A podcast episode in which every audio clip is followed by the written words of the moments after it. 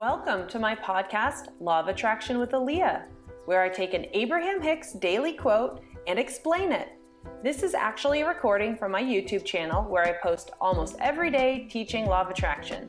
If you want more, search for Fun with Law of Attraction on meetup.com where I teach almost every Sunday night.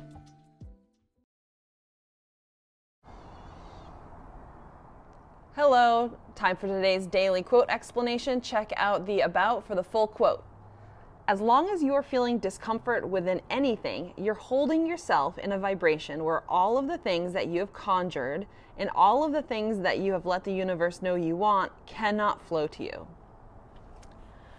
This is law of attraction. If you are feeling discomfort right now, and I know you have reasons why. I know you can tell me what series of events led to your discomfort. I know you can tell me what somebody else did. I know you can tell me things that have happened your entire life. I know that your current feelings are completely justified. However, if you think that law of attraction is indeed the way the universe works, you need to hear me when I say if you're feeling discomfort, you are attracting more reasons to feel discomfort. And so, if you want all these things that you think are going to be really nice, your uh, attraction to discomfort, your place in discomfort, is literally blocking you from having all of that stuff. So, within the practice, we need to learn how to at first lighten ourselves up.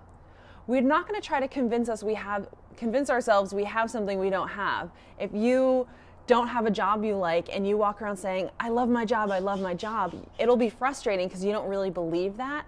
And so we're not going to try to do huge leaps here to get you to believe that you are going to feel a way that's opposite. But the first steps are to lighten up a little bit.